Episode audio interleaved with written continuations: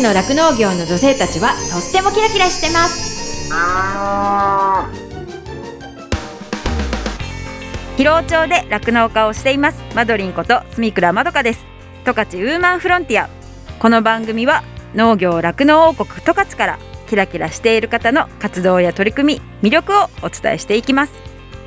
今日のゲストは十勝農業改良普及センターの藤田千佳子さんです藤田さんはですね福岡県出身で帯広畜産大学への進学を機に北海道に来られたんですけれども卒業後は農業改良普及員として道内各地ですねあのいろんなところでお仕事されて去年より転勤で十勝に戻ってこられたっていうんですかね。その十勝農業改良普及センターの担い手主査としてお仕事されています。プライベートはですね小学校2年生の男の子のママでもあってで現在は中札内に住んでいるそうなんですけれども普及員さんって直岡さんのサポートをするという役割の方だと私は認識しているんですけれどもサポーターとしてもすごい熱いものを持っていて普及員というお仕事がそもそもどんなお仕事なのかっていうことだったりだとかあとこれからの酪農業がどうなっていったらいいかなっていう話とかすごい興味深くて熱い話ができたのでぜひお話楽しみにしてほしいと思います。十勝ウーマンフロンティア。この番組は JA 広尾北海道酪農のサポーター日展配合飼料。公園のゼノアック日本全薬工業 JA ネットワーク十勝十勝ごちそう共和国。以上の提供でお送りします。日展配合飼料は酪農家の笑顔と乳牛の健康のためにこれからも北海道の酪農をサポートしていきます。人も動物も満たされて生きる喜びを。日展配合飼料。動物未来見つめる広がる。ゼノアック日本全薬工業は動物が持っている未来の可能性を見つめ見出し。動物と人間との関係が今よりもっと輝かしく素晴らしいものに広がっていけるようチャレンジし続けます。十勝ウーマンフロンティア。十勝の酪農業の女性たちはとってもキラキラしてます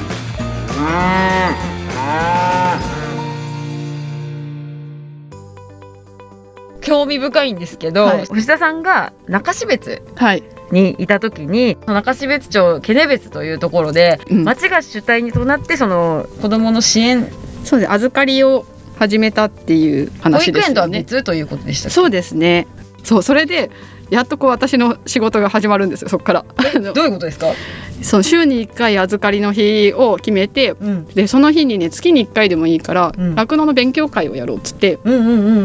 でこれのアンケートを取ってってる時に出会った農家の奥さんが、うん、やっぱりね勉強したしたいっていう、うんうん、技術も勉強したいし経営の勉強もしたいっていうふうに言ってくれる方がいて、うん、え例えば冬の時期冬の時期ですね。で子供を預けて、その間にお母さんはしっかり勉強して農協のどっかで農協の違う会議室借りて。素晴らしいじゃないですか。やっとなんか仕事があったみたいな。それは本当理事のおじさんたちはもういいわってなりますわ。自分たちの牧場のためにねそうやって福金さんがいろいろ勉強しに来てると。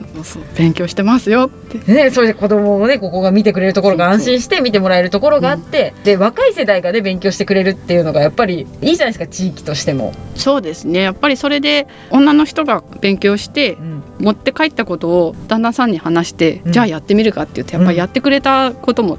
結構あったので、あの回としては本当にやってよかったなっていうのと、うん、まあ、こっちからもすごく伝えたいことがあったんだけど、うん、そういう勉強会の場がなかなかなかったので余裕もなかったのかもしれない、ね、そうですね、うん、その時期にね、うん。すごくね。一人じゃないっていうのがいいんじゃないですか。いや、そうかもしれない、ね、やっぱ仲間で勉強できたっていうのが、すご面白い。やっと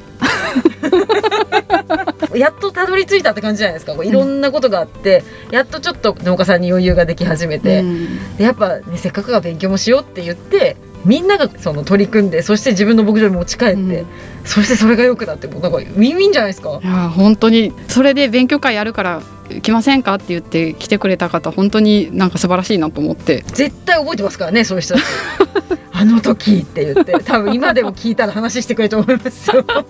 まだねその勉強会続いてるっていう話なので。そうなんですか、はい、よかったなと思って。以前ね藤田さんにお会いした時にねすごいその福井の役割についてっていう話をしててやっぱこうやって転勤だからいろんな地域を回るじゃないですか、うんうん、そしたら自分がやったことを誰かに引き継いだり地域として引き継いでもらわないといけないことがあるけど、うんうん、でもなんか藤田さんが言ってたのはそれは仕事としてそのシステムを作るってことを、が仕事なんだってこう私がやったっていうことじゃなくってこういうふうにみんながこうやって地域として動けるように仕組みを作ることが私の仕事だからみたいな話をされてたじゃないですか。しましたよね。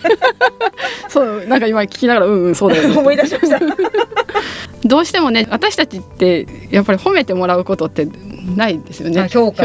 その、うん、自分たちの売り上げが上がるわけでもないし、うんうん、まあ農家さんからすごく嬉しい言葉をもらったりはもちろんするんですけど、うん、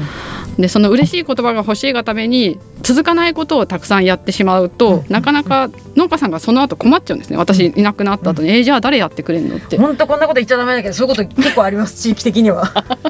すいませんそうだからやっぱそういうのにちょっと私自身もこんな偉いそうなこと言ってますけどとらわれちゃった時期はあるんですよ、うんうんうん、俺言われなくてなんか自分しかできないようなことみたいな、うんうんうん、それは本当になんか思い上がりで農家さんのその人の経営のことを本当に考えるんだったら、うん、あのいなくなった後にうまく回る仕組みを一緒に考えるっていうことが一番の仕事なんだなっていうのにこうね年を取って。でもね今こうやって残ってるっていうのが各地域でやっぱ自分が取り組み始めたことがそういうふうになってるっていうのがなんかすごくそうですね。こううまく回してってもらったらいいなと思って、うん、それがねこういいふうに変化していくのであれば、それもそれでそうですね。はい。それは全然こだわりないのであの本当石田さんみたいな福井さんがいてよかったってすごい私思ったんですよね。そうやってこういう仕組みを作ることだよとかその農家さんの経営を良くするためにこういうことをやってるんだよっていうこととかそういう姿勢が私は素晴らしいしそういう人に頼りたいしいろんな話聞きたいなとか思ったからこその今日なんですけど。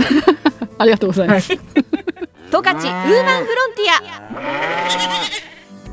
あの酪農界で今後結構ね問題になりそうだなっていう話もあるから、うん、そこを世の人にとかもう一般の方にもすごい知っていただきたいなっていうふうには思っていて、ね、私はこの番組で結構そのコロナ禍の影響を酪農家はまだ直接的にはあんまり感じたことがないっていうふうに過去にも言ったことがあるんですけどやっぱりその農家に関わる酪農家に関わる人たちが結構動いてくださってたこともあってこの過去1年とか1年半とかの間で私たちが生産した牛乳をどうにかこう捨てずにチーズ加工品に回したりだとか需給調整っていうんですけどそういう調整をしてくださる方がいるから私たちは変わらなく牛乳を生産して出荷するっていうことができているんですけど今現在では。でもなんか今こう酪農界で結構問題になってて生産調整といって私たち酪農家が出荷する生産して出荷する乳量も低減しなきゃいけないっていう時代が近々もう来年には来ちゃうんじゃないかっていう話になっているんですよね。うん、そうですね生産調整の話はぼつぼつ酪農家さんはすごくね心配してますよね。でましてね今ちょうど規模拡大とかでそもそもその国としても増産しましょうっていう流れがあったから、うん、そしてその国からも補助金があるからっていうのもあってこう施設を建ててとかロボットを入れてとかって言ってこう規模拡大している酪農家さんが今現在でも増えている中で、うん、これから来年からいっぱい絞れるって意気込んでる酪農家さんも多分たくさんいらっしゃると思うんですよ。でそんな中で今こう問題になっている生産調整。が来るとね、うん、大変ですよ、うん、もう牛乳絞って稼いでるのにそうですね。ねそれが絞れないっていうことになると、うん、本当に売るものがあるのにね、持ってってもらえないっていう、まして牛減らしたって牛だってねそういう人が増えれば牛だって安くなってるし、うん、今はもう。そうなんですよね。やっぱ平成の17年18年に1個前の生産調整っていうのがあって、うん、その時は A タイプ B タイプっていうのを選べますよと。で価格は安くなるけど持っていく価格は安くなるけどたくさん絞っていいですよっていうタイプとあと生産量をここまで抑えれば今まで通りの値段で買いますよっていうタイプとどっちかを選んでいいですよっていうことで、まあ、それぞれ皆さん農家さん選んで生産をしてたんですけどその時にどんどんやっぱり絞るっていうことをした結果地域としてそんなに生産が伸びなくって、うん、結果として全量出荷できた農家さんとかもいて。でそれは本当に何を選べば正解かっていうのはその時はね分かんなかったですよね、うん、しかももうどうすんのとかってなってたんですかね。そうですね。どっち選ぶのみたいな話は出てたし、うん、で生産を抑える方にしても、うん、例えば今やっている、ね、TMR の設定を、TMR とは基本的には牛のこう搾乳牛にやる餌のことを言っているんですけれどもトータルミキシングラッションという役で餌のいろんなものを混ぜミキシング混ぜて作る餌だよみたいな意味です。濃度を薄くして、うん、1頭当たり乳量を減らして、うん生産量を抑えるっていう人と、うん、牛の頭数を減らして抑えるっていう人と2パターンいたと思うんですよね。うん、でそれでも結果としてその次絞れるようになった時に、ドーンって生産伸ばせた人となかなかこう上向くのに時間がかかった人と。そんな牛の体自由じゃないですからね。そうなんですよね。いきなりね40キロぐらい出るものを30キロとかに抑えなきゃいけなくて、うん、そういう体に慣れた途端にまた絞れって言われていきなり濃い餌にしてしまったら体がガタきて倒れちゃうみたいなことだっておそらくあったと思うから、そうですね。そんな胃の中で調整はできないですし、ね、そんな簡単じゃないですよね、生き物飼うってね牛を飼うって。やっぱりいろんなところにやっぱ負担も来てただろうし、ましてそのなんかそういうことをそもそもやるっていうことのこう生産者の方の生産意欲みたいなものも、やっぱり、ね、かなりそがれましたそれでこう辞めちゃった人たちも中にはいたのかもしれないし、うん。うん、そういったことをもう二度と起こさないぞって言ってこういろんな組織の方が今までもすごい頑張ってくださって、私たちがこう変わらない生活というかいうことをさせてもらってたっていうところはあるんですけどただもうねこのコロナ禍の影響でそのいろんな在庫が増えちゃって、で処理できなくてお店もやってないから業務用のバターだとか生クリーム売れなくて今そんな状態なんですよ。はい、だから少しでも皆さんに。そうですね。そういう状態だっていうことをまずやっぱり知ってほしいなっていうのと酪農、はい、家さんとしても買ってください食べてください。私たちを助けてくださいっていうことを今だけ言うんじゃなくって、やっぱりずっと続けてその前回の生産調整から、まあ、20年ぐらいですよね、はい、その20年の間に何をしてきたかっていうこともすごく大事だと思うんですけど酪農、うん、のそういう現状を前回の時もどのぐらいの人が知ってたのかなっていう。う確かに、うん、で伝えていくっていう努力は農家さんが単体ですることではないと思うんですけど、うん、どういうことを知ってもらいたいか。今はそのかわいそうなんです。しなきゃいけないんです。飲んでくださいっていうお願いをするだけじゃ多分ダメですよね。で酪農、ってこういうふうに今営まれていて、うん、餌はこんな風に収穫してます、うん、で餌がいい悪いの時にはこうなっちゃいますとか、うん、牛暑いと熱中症にかかって、いろいろ後々いろんな病気が出てきますとか、その酪農の現場の現状っていうのをできるだけ正確に伝えて、でこうやってたくさんこう牛乳を絞っているからこそ、安定してあなたたちの食卓に牛乳なり乳製品が届いてるんだっていうことをきちんと正確に伝える必要があると思うんですよね。はい、特殊な買い方をしている人たちだけがすごいんじゃなくて、今その牧歌的な感じでね絞ってる酪農家さんってほとんどいないですよね、うんうん、でもイメージ的にはまだそうなんですよ。のんびり。のんびり。っていうそうですよね。でこれだけこう機械化されててどんどん投資をしていて、うん、奥の投資をしていて酪農、家っていうか農家っていうかこう経営者になりつつある人たちもたくさんいて大規模化もされていて、うん、でたくさんその従業員を雇って、うん、その従業員さんとかその家族を支えてる会社があって、そで、ね、それがこう町の産業として大きくなって成り立ってるとかその町を支えてる産業にもなっているっていうこととかを消費するだけの人は知らないんですよね。まだまだ全然知らなくて、うんうんうん、でその知らない人たちに、まあ、例えばサラリーマンだとして、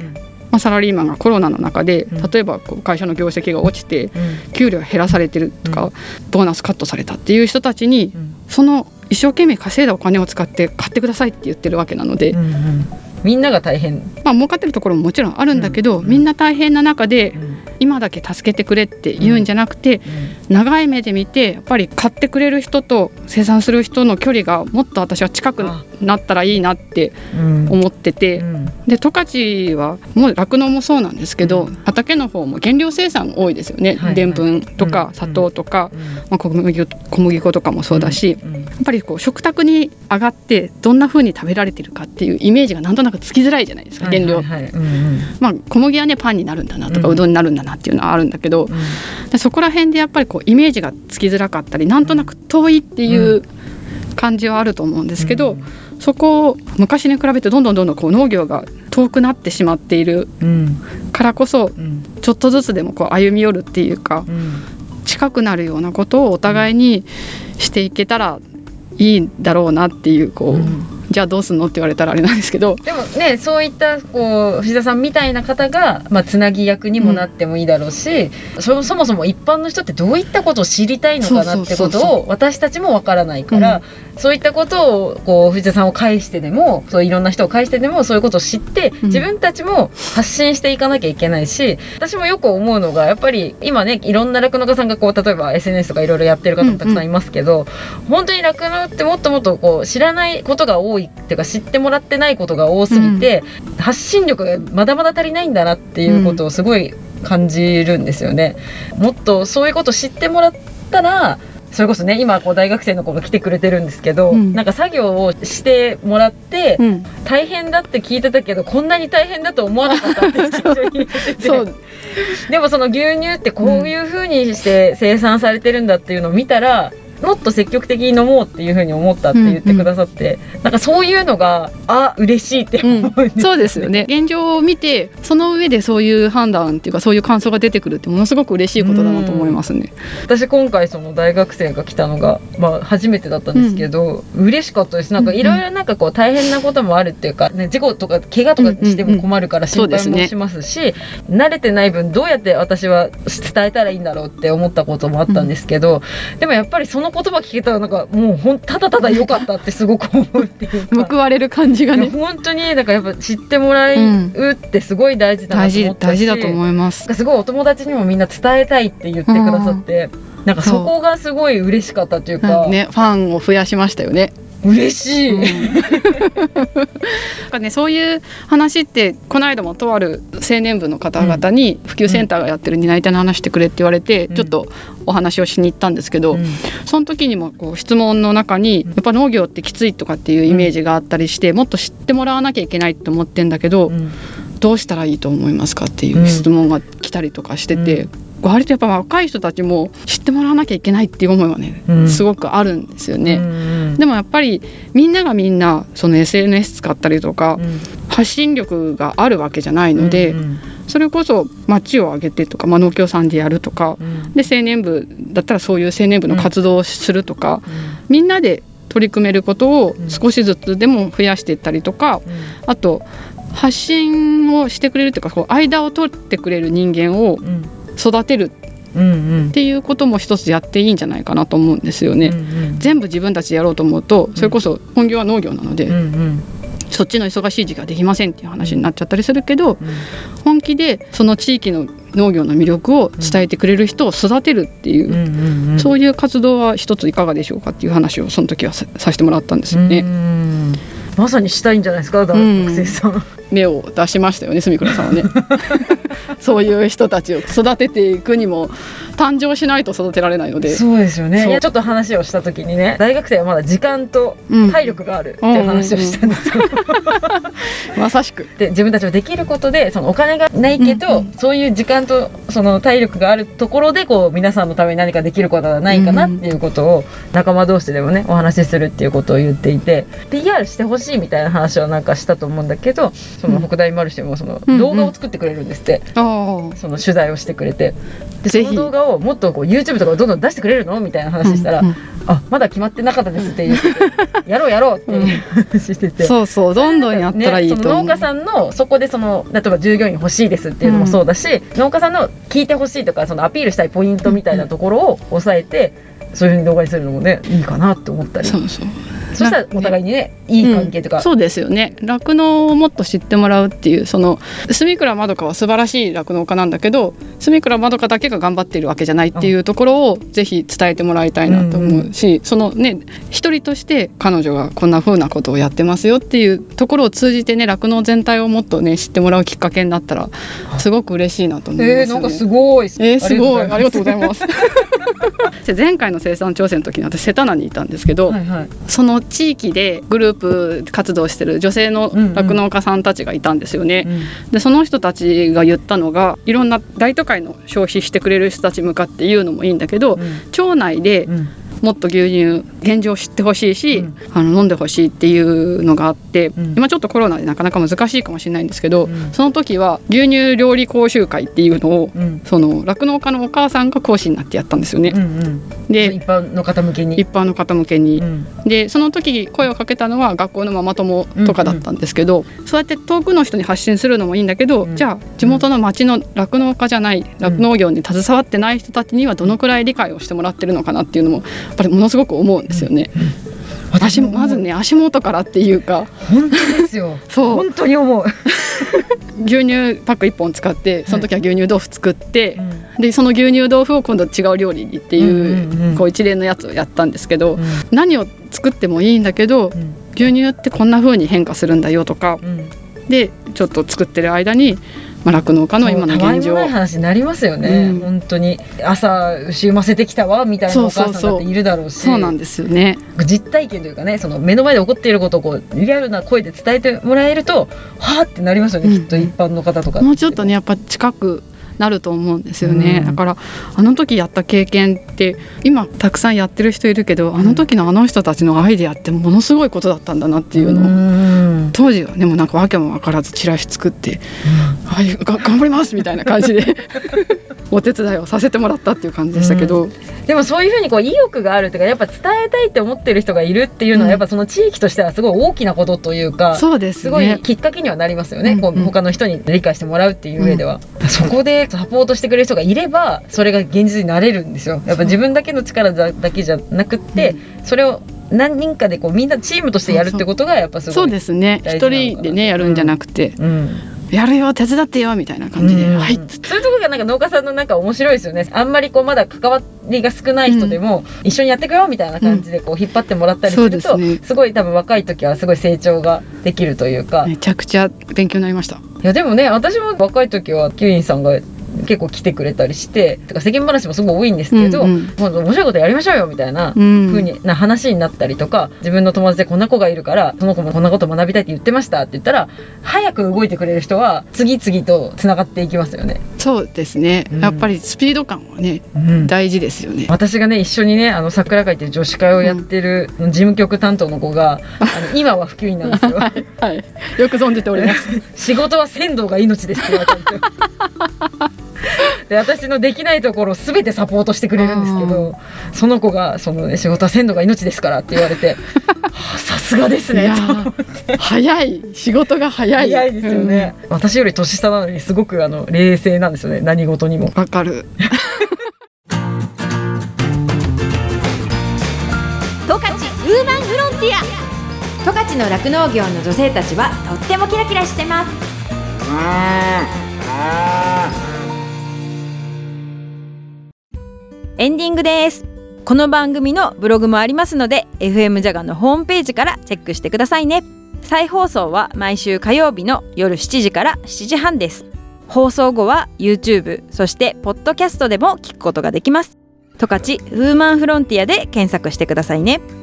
感想やご意見もメッセージとしてお待ちしています。宛先はですねメールで jaga.jaga.fm jaga.jaga.fm になってます。この後はこの番組を支えてくださっているスポンサーさんからの大事なお知らせタイムです。最後まで聞いてくださいね。十勝ウーマンフロンティア。ここまではマドリンこと住倉まどかがお送りしました。どうもありがとうございました。JA 十勝池田町からつくね芋の紹介です。JA 十勝池田町は令和3年3月1日。JA 十勝高島と合併しました。これからも池田町で収穫された安心で安全な農産物を皆様にお届けいたします。今回ジャガをお聞きの皆様にご紹介させていただくのは今の時期特におすすめな十勝池田町産つくね芋です。野菜ソムリエサミットで金賞を受賞しているつくね芋道内では池田町のみで生産されている貴重品です。長芋と同じ山芋の仲間で肉質が締まっておりきめ細やかで粘りが強く濃厚な風味が特徴です。そして池田町産のつくね芋は白く粘りが強いのが特徴で需要競争の効果があると言われまたゆっくりと消化されるためエネルギーの持続性とダイエット効果も期待できます。十勝池田町産のつくね芋は JA 十勝池田町のホームページからも購入いただけます。他の農産物の購入もできますのでぜひホームページもご覧ください。JA 十勝池田町ではこれからも安全で美味しい農産物を皆様にお届けします。今後とも JA 十勝池田町の農産物をぜひよろしくお願いいたします。JA 十勝池田町からのご案内でした。日展配合飼料から大切な子牛に 6g のおまじない。哺乳子牛用サプリメント子牛の味方のご案内です。子牛の味方は初乳に含まれる免疫グロブリンの吸収率を高めるオリゴ糖を原料とする子牛用サプリメント。免疫グロブリンは出生後の子牛が初乳を飲むことで吸収しますが出生後24時間を過ぎると免疫グロブリンの吸収ができなくなってしまいます。子牛に初乳に含まれる免疫グロブリンをできるだけ早く多く吸収させることは子牛の健康な成長のためにとても重要です。日展配合飼料の子牛の味方は初乳中の免疫グロブリンの吸収をサポートするサプリメント。使い方は簡単です。初乳に子牛の味方を一歩を混ぜて飲ませるだけ。分娩後1回目と2回目の哺乳の時にご使用ください。免疫グロブリンの吸収を高め感染症などからあなたの子牛を守ります。子牛の健やかな成長のために 6g のおまじない子牛の味方は日展配合飼料から発売中です。日展配合飼料からのお知らせでした。JA 広尾からのお知らせです。広尾町では新規就農希望者を募集しています。現在広尾町の酪農家の半数以上が新規就農者によって経営されており道内有数の新規就農受け入れ地域となっています。将来酪農家になりたい。動物が好き。酪農に興味があるなどまずは農業のきっかけを広尾町から始めてみませんか？大切なのは酪農をしたい。酪農経営をするという夢を諦めないことです。サンタの町広尾町があなたの夢を応援します。詳しくは JA 広尾内の広尾町担い手センター電話番号01558-5-2121までお問い合わせください。広尾町は新規収納を目指す皆さんをお待ちしています。JA 広尾からのお知らせでした。私自身もですね広尾町で酪農していてその仕事自体はそのまあ、冬はね寒かったりとかあと大雨が大変とか大雪が大変とかすごい大変なこともいっぱいあるんですけれどもそれでも頑張ろうっていうふうにさせてくれる牛たちとあと一緒にこう頑張れる仲間がいるっていうのがすごく大きくってそういう仲間がいるからこそ続けていきたいしここに住んでいきたいなっていうふうに感じれたところでもあるのでその人の温かさが自慢の広尾町でねぜひたくさんの人に酪農を始めてほしいなっていうふうに思っています。動物未来見つめる広がる。ゼノアック日本全薬工業は動物が持っている未来の可能性を見つめ見出し。動物と人間との関係が今よりもっと輝かしく素晴らしいものに広がっていけるようチャレンジし続けます。日展配合飼料は酪農家の笑顔と乳牛の健康のためにこれからも北海道の酪農をサポートしていきます。人も動物も満たされて生きる喜びを。日展配合資料。十勝ウーマンフロンティア。この番組は JA 広尾北海道酪農のサポーター。日展配合資料。公園のゼノアック日本全薬工業。JA ネットワーク十勝十勝ごちそう共和国。以上の提供でお送りしました。